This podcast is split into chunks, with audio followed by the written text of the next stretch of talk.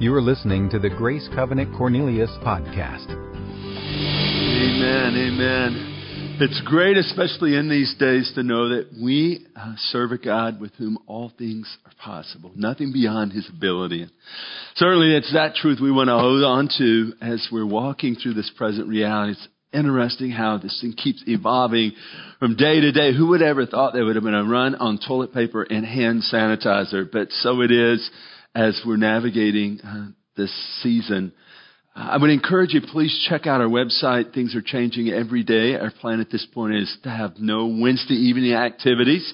Um, but please go to the website. We'll be keeping you up to date uh, with all that's happening and how we're responding to the crisis at hand, as well as opportunities. Uh, we even set strategy in place this morning as to how we're going to reach out to some children in need as the schools have been closed, as well as how we're going to serve our elderly um, in this time. So again, please check out the website.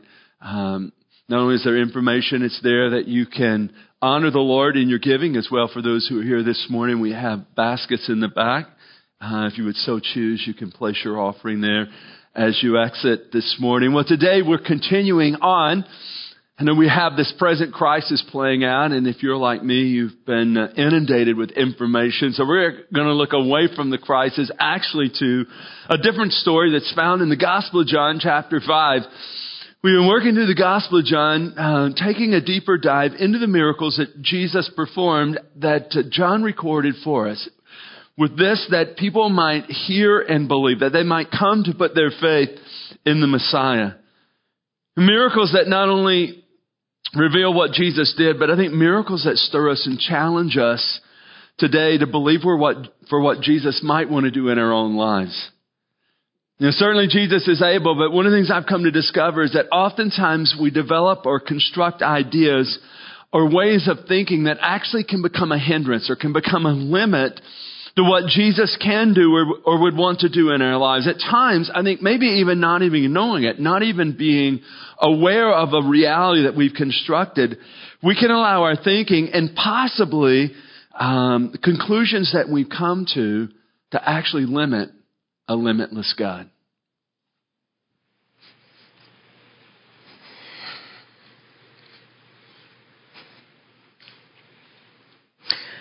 This is my frame. I take it with me everywhere.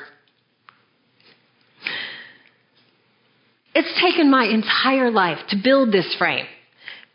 This side I built during my childhood. So many people told me that I would never amount to anything, and so I crafted my own way and built it into the way that I look at the world. And this side I built during a very traumatic time in my life. That was tough. Don't want to go through that again. I've um, had some setbacks, some losses, some challenges, and some heartaches. And I've built them all right here into this frame. I use my frame for everything.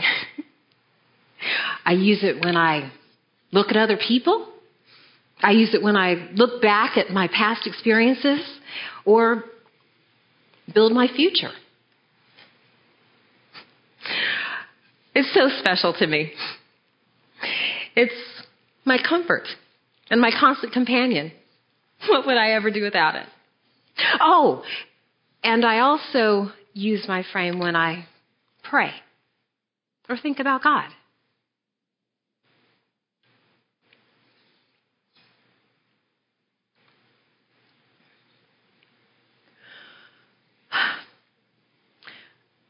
I don't think God would ever do what he did for other people, for me. I'm just not that kind of person. Miracles don't happen for people like me, not with my past.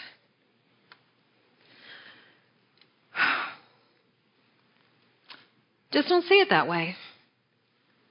Nope. Just not in my frame of view. Oh, what's that? You think I'm a little strange, me having this frame? You didn't know you had one too?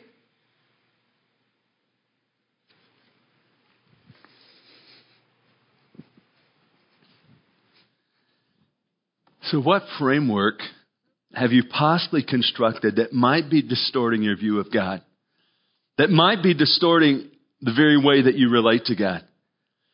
What experiences in your life have, have you had or conclusions that you might have come to that might be restricting the work that God would want to do in your life? If we're not cautious in a way, we can allow experiences in life to distort our view of God and to distort our response to Him. We can, we can come to assumptions that shape our beliefs that are not fully accurate. And it's those assumptions that can keep us from believing. It's those assumptions that can keep us from asking or contending. It's those assumptions or excuses that can actually limit God. And we're going to see this play out in the story we're going to look at in John chapter 5. But before we get to that story, let me share another story with you. The year was 1939. The gentleman's name was George Dantzig. He enrolled in a graduate, uh, enrolled in school as a graduate student at University of California, Berkeley, studying statistics under the Polish-born professor Jerzy Neyman. At the beginning of one of the class sessions, Dr. Neyman put two examples of famously unsolvable problems on the blackboard. Well, George came in late to class that day, and he didn't hear the disclaimer about these statistical problems being unsolvable. He actually thought it was homework that was being assigned, so he scribbled down these two problems off of the blackboard and uh, went to work on them. It took a little longer than anticipated, but George Dantzig actually solved both of the problems that to this point were perceived to be unsolvable. So on a Sunday morning, six weeks later, an ecstatic Dr. Neyman knocked on George's front door to share the news with him and a bewildered George at this point actually apologized thinking that an assignment that was that he was supposed to hand in was overdue. And that's when Dr. Neyman informed George that he had solved two of statistics' unsolvable problems. George went on to do groundbreaking work in linear programming. The tools that Dantzig developed have shaped the way airlines schedule their fleets, shipping companies ship their, biz, uh, ship their products, oil companies run their refineries, and businesses manage their revenue projections. Dantzig's legacy is felt far and wide, but the genius but the genesis of his genius can be traced back to one defining moment as a statistics student. In his own words, this is what Dantzig said. He said, if someone had told me there were two famous unsolvable problems, I probably wouldn't have even tried to solve them. You know, far, far too often, we come to too many assumptions about what is and what isn't. Now, George Dantzig solved these problems because he didn't know, he didn't know it couldn't be done. Therein lies, I believe, one of the secrets to experiencing the miraculous. You know, Jesus said these words, with God all things are possible. And just to make sure that we don't miss the point in Luke 137, it's inverted. It actually says there that nothing is impossible with God. Whenever the Bible says the same thing two ways, it's like doubly important. The word impossible shouldn't, really shouldn't be in our vocabulary as Christ followers. It's the primary reason I believe that oftentimes we don't experience the miraculous. See, if we're not aware and conscious, we can allow our logical assumptions to trump our theological beliefs. And before we know it, our reality is defined by human assumptions rather than by divine revelation. So let me double back to this simple truth. Jesus can make your impossible possible. Let me say that again. Jesus can make, take your impossible, that place where you think, wow, there's no way, He can make a way. But experiencing the miraculous is certainly more than positive thinking. You know, I think I can, I think I can, I think I can doesn't always get the train up the, the tracks like the little engine that could. And it's certainly not some Jedi mind trick, but I do think, I do think Henry Ford was right when he said these words, whether you think you can or you think you can't, you're right. It's not mind over matter, it's actually faith over matter. See, faith doesn't ignore a doctor's diagnosis. It does, however, it does, however, seek the second opinion from the great physician. See, faith doesn't deny a potential reality. It chooses to see the reality through the cross. I think most of most of you today would agree with me that all things are possible with Jesus. I mean, we hold that conviction deeply. We believe that God lacks in no way, that He can do all things. However, one of the things I've come to discover in my own faith journey and as I talk with a lot of folks, if we're not careful, we can take a God who has no limits and put limits on Him. We, we can take a God who has all ability, yet we limit his ability as we get stuck in our wrong thinking and our wrong actions, or even possibly our lack of actions. See, Jesus is able, but experiencing the miraculous often hinges on our response. We can allow our thinking to keep us from what Jesus might want to do in our lives. We have a great illustration of this in John chapter 5. If you have your Bibles, you can look there with me. In John chapter 5, we have Jesus coming to a pool in the city of Jerusalem. It's called the Pool of Bethesda. As I was in Israel a couple months ago, I took a, a couple pictures of the site where the pool was back in Jesus' day. And as you can see the pictures, the archaeologists have done some excavating of this site, but somewhere in this area is the place that Jesus would have performed this third miracle that's recorded in the Gospel of John. Now there was a superstition about the pool of Bethesda and that it had healing powers, that in the water there was a healing power. That actually beneath the pool was a subterranean stream which every now and again would bubble up and it would disturb the water. And the belief was this, that the disturbance was actually caused by an angel and the first person to get into the pool after the troubling of the water would be healed from any illness from which they might be suffering. Therefore, there were like a number of sick people. We don't know how many. The scripture doesn't say. There were a number of sick people, needy people who were gathered around the pool and they were waiting for the water to be troubled. They were waiting for their miracle moment. And what's interesting is Jesus comes to the pool of Bethesda and he begins to have a conversation with a man who needed a miracle. With a man maybe much like you in the situation you would find yourself in even this morning. So let's read this story is recorded, John chapter 5, beginning with verse 1. Sometime later, Jesus went up to Jerusalem for a feast of the Jews. Now there was in Jerusalem near the sheep gate a pool, which in Aramaic is called Bethesda, and which is surrounded by five colored, covered colonnades. Here a great number of disabled people used to lie. The blind, the lame, the paralyzed. One was there who had been an invalid for 38 years.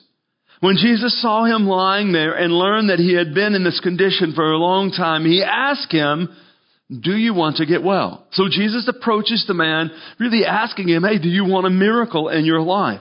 Notice verse 7. Sir, the invalid replied, I have no one to help me into the pool when the water is stirred. While I'm trying to get in, someone else goes down ahead of me. Then Jesus said to him, Get up, pick up your mat, and walk. At once, the man was cured. He picked up his mat and he walked.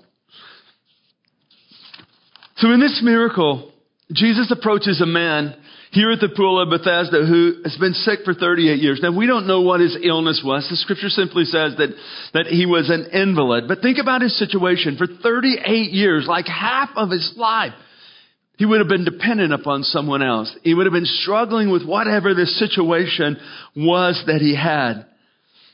And we don't know even how long he's been positioned at the pool waiting for his opportunity, waiting for his miracle. But on this day, his life is about to change because he has an encounter by the one who can make the impossible possible. As Jesus learns of his story, his prolonged illness, he he approached the man and engaged, engaged him in a conversation. And I want you to listen to how verse 6 and 7 reads from the New Living Translation. Recently I was, I was reading from this particular translation and I was, I was captured by this statement in verse 6 and verse 7. It reads like this. When Jesus saw him, the man who was sick, and knew how long he had been ill, he asked him, would you like to get well? The response of the sick man is, I can't, sir. Think about it. Would you like to get well? I can't, sir. For I have no one to help me in the pool when the water is stirred. I think this is amazing. I mean, Jesus approaches this man who's been struggling with an illness for 38 years and actually presents to him an opportunity. He presents an encounter that can change his life. He asks, do you want to get well? And the sick man responds by saying, what? I can't, sir.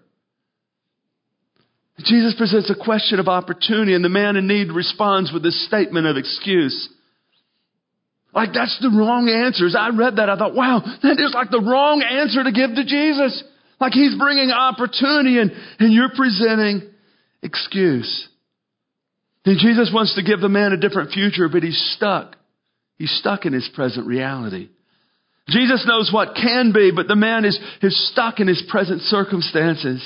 Jesus has the power to turn his situation around. But the sick man stuck in his present assumptions. As I read this story, I think the invalid's greatest handicap wasn't physical. His greatest handicap was mental. His greatest handicap, his greatest limitation was in his thinking. He could not see beyond his present situation to believe for something greater. Like Jesus wanted to give the man a different future, but he was stuck. He was stuck in his present reality. You know, oftentimes I believe the same can happen in our lives.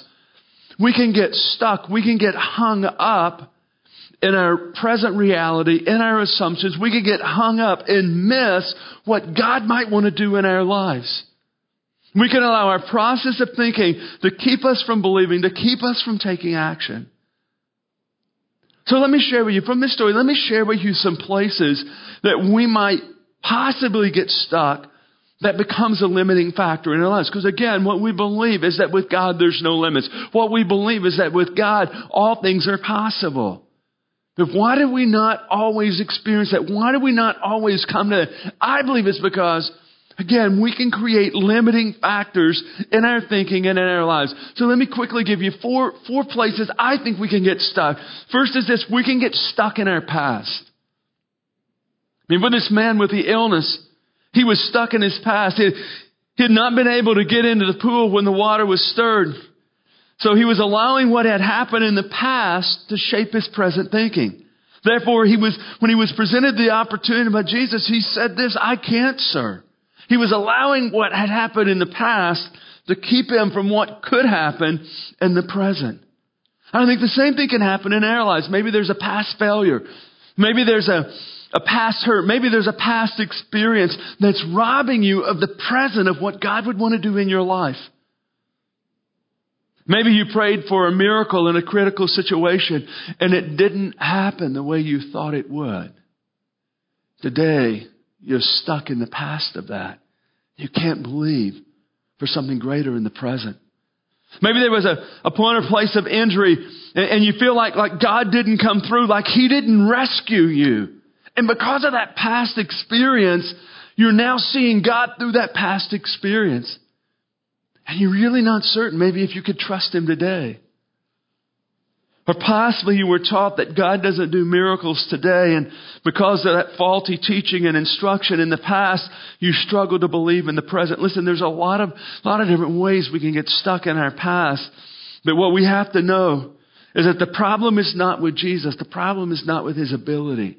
He's still able today, but again, oftentimes our past, what happened in the past, keeps us stuck and we have this we have this framework that we're looking through and we're and we're and we're viewing God through that framework of the past and it it limits what he can do in our lives in the present. Here's the second way that we can get stuck. I think we can also get stuck in our limitations.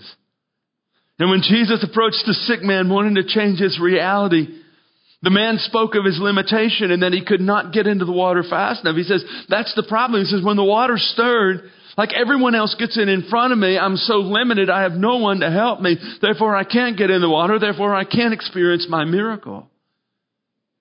He was so focused on this limitation in his life that he couldn't even hear what Jesus was saying. I mean, this is like Jesus, the Son of God, present before him, extending this amazing opportunity. And he's so stuck in his limitations, he can't even, he can't even hear what Jesus is saying. He can't respond to what Jesus is saying. Again, I think the same thing can happen in our lives. Jesus invites us into something that's beyond our ability, something that's supernatural, and we don't move because we're stuck. We're stuck in what we perceive we can't do.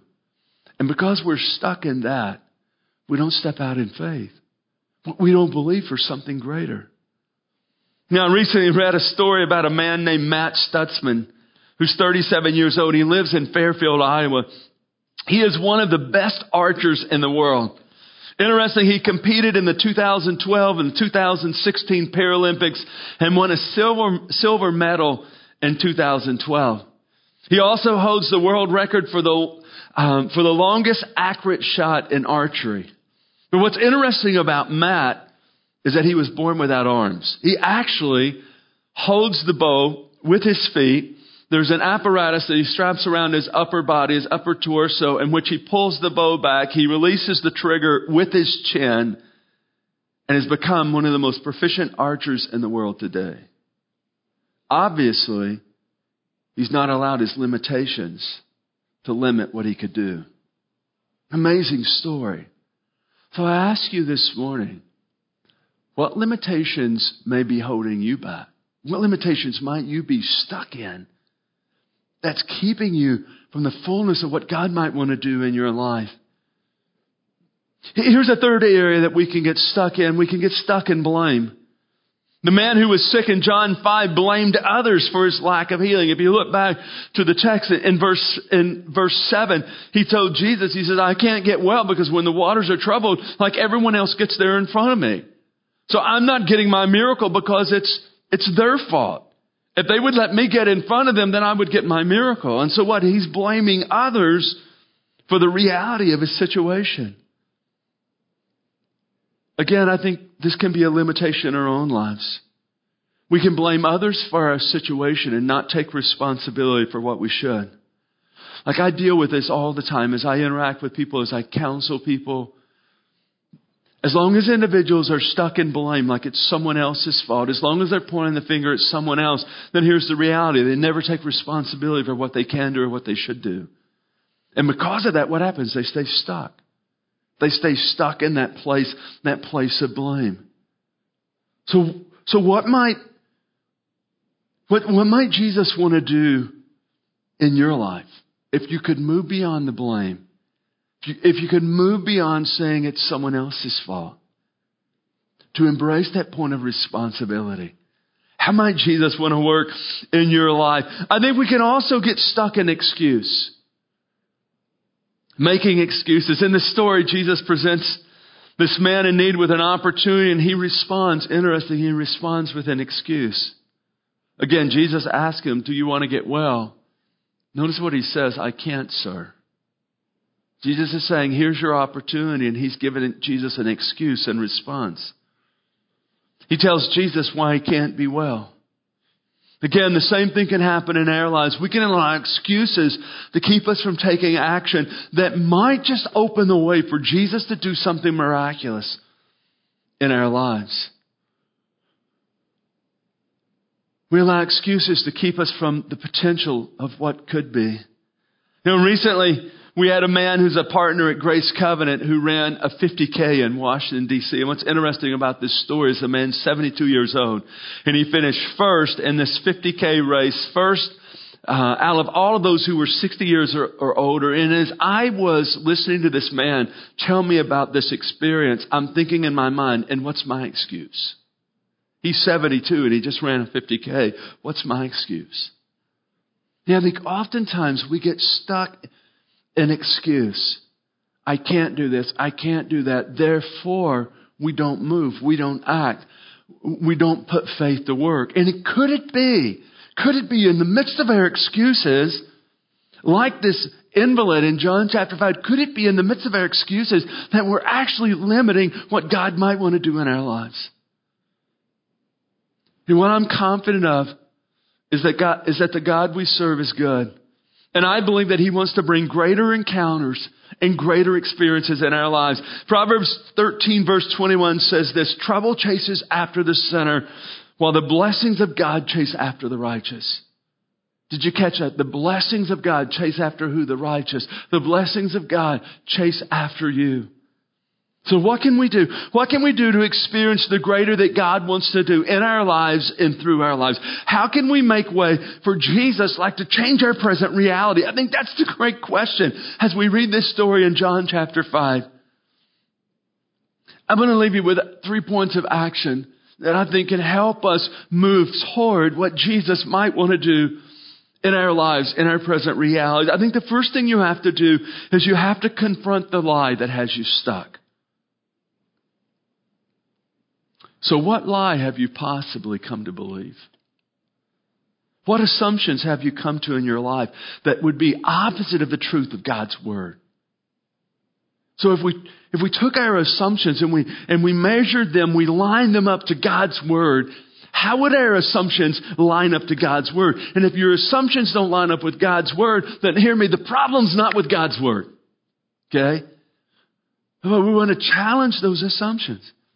What excuses have you been making that's kept you from moving in obedience or taking the next step? See, I think oftentimes the miraculous involves taking the next step. And if we're stuck in excuses, guess what? We're not taking the next step. So what do we need to do? We need to, we need to confront the lie. For the man in John chapter 5 who was sick, he had lived with his limitation for so long, for so long that he was not even aware of it. And I think that can happen in our own lives. As we have blind spots. And we're not aware of our wrong thinking. We're not aware of wrong assumptions. We're not aware of these lids that we've created that, that actually limit God's work in our lives.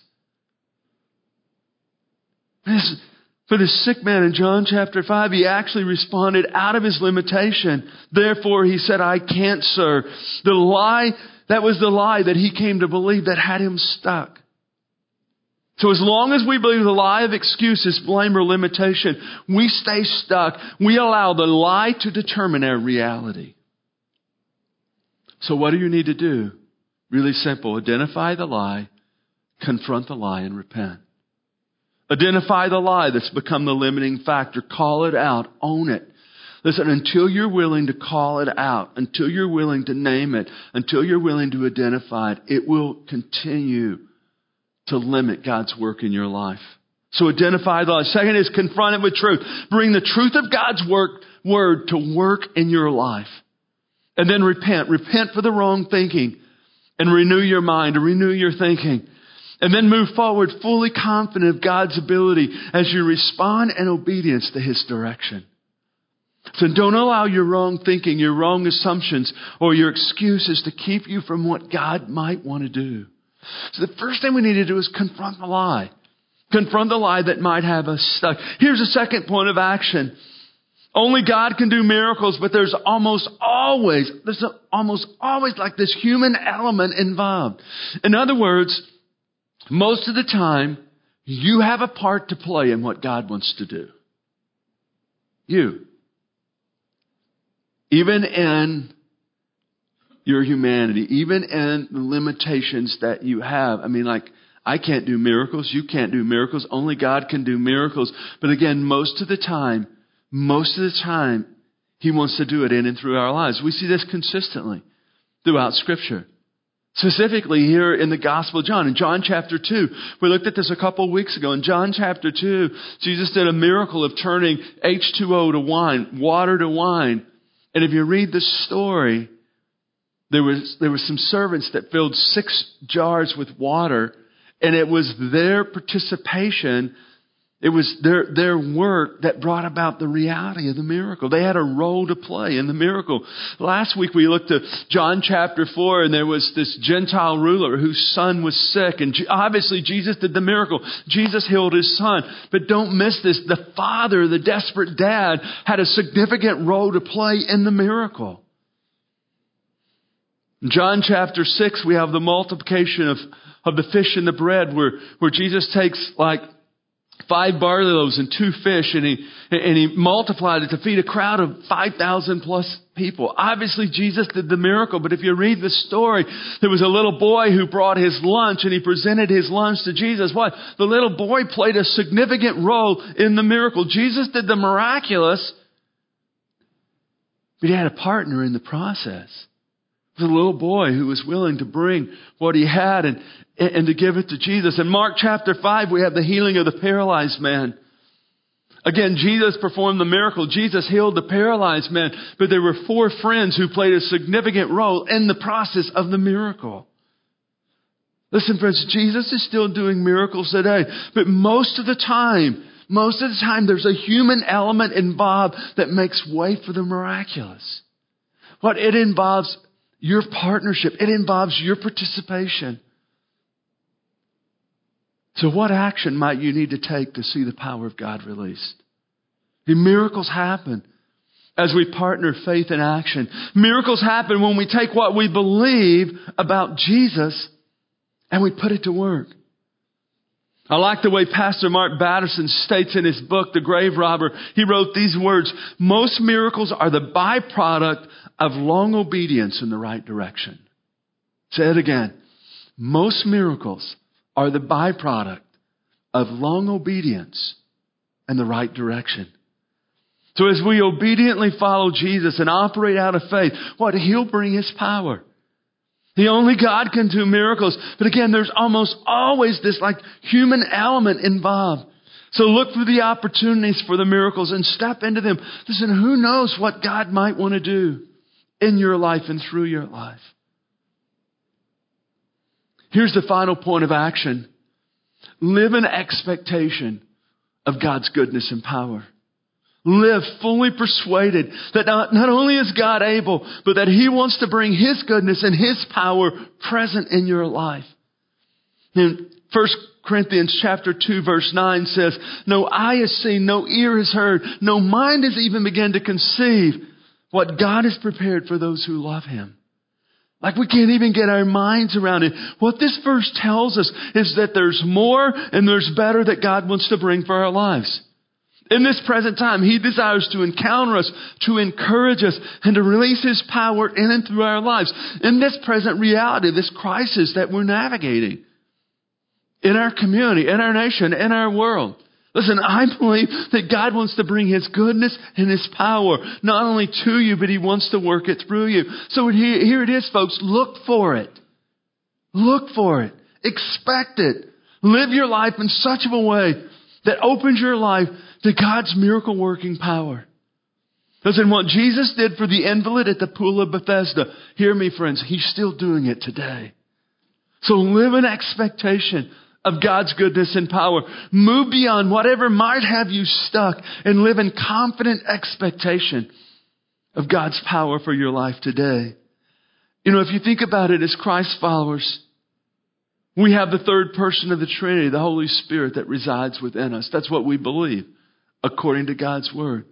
And because of that reality, we should be living naturally supernatural. Why? Because the third person of the Trinity is in us. Like the supernatural shouldn't be something that happens like ever so often. Like every once in a while it happens. No, it should be happening on a daily basis. Why? Because the Holy Spirit resides within us. So wherever you are, wherever you go, especially in this present reality that we're navigating. Listen, hear me. You have the power of God resident in your life. And God wants to work in your life and through your life in miraculous ways. So don't allow your thinking to be the lid. Don't allow what you might be stuck in to be that that limits what God might want to do in your life. For the sick man in, in John chapter 5, his life was changed because of one encounter with Jesus. So, how might Jesus want to encounter you today? What area might there be in your life where you need to be honest enough to say, I'm stuck here? I have to get unstuck so I can experience more of Jesus and more of life. What excuses, assumptions, or, or limitations or fears might you need to move beyond to open your life in a greater way to what God would want to do? What I'm confident of today is that God is able. So may we move, may we act, may we respond in a way that opens the way for God to work, for God to be God in our lives, for God to be God in this present reality, for God to bring His power and His provision for our lives.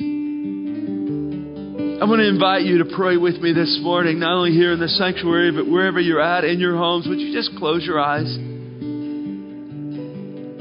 And as you have your eyes closed, I'm going to ask for you to reflect just for a moment. Allow the Holy Spirit to speak to you. Allow the Holy Spirit to reveal maybe some areas where you've been stuck. Maybe there's some excuses you've been making, and, and, and you would just know today, wow, Well, I got to move beyond this. Maybe there's some assumptions that you've had that have you stuck. Maybe there's this issue in your past that has you stuck. Maybe there's a frame that you've been viewing God through, and that frame of mind, that frame of thinking is distorted. And because of that, you've been taking a God who has no limits and actually tying his hands, limiting his word.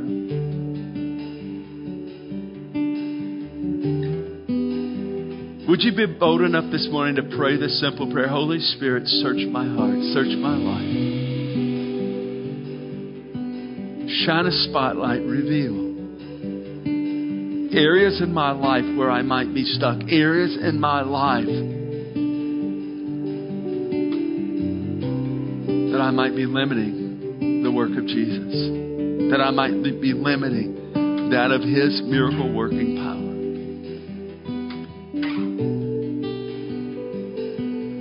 Well, Lord, this morning we go to the next step and we repent. God, forgive us. Forgive us for wrong thinking. Forgive us for wrong assumptions. Forgive us, God, in our humanity for making excuses. And in those excuses, God, we have so limited your work in our lives and in our world. God, forgive us, we pray. We own that this morning. And Holy Spirit, I ask that you would help us renew our thinking. May our thinking not be shaped by our assumptions. May our thinking not be shaped by that of our limited humanity. God, may our thinking be shaped by your word, and your word says all things are possible with you.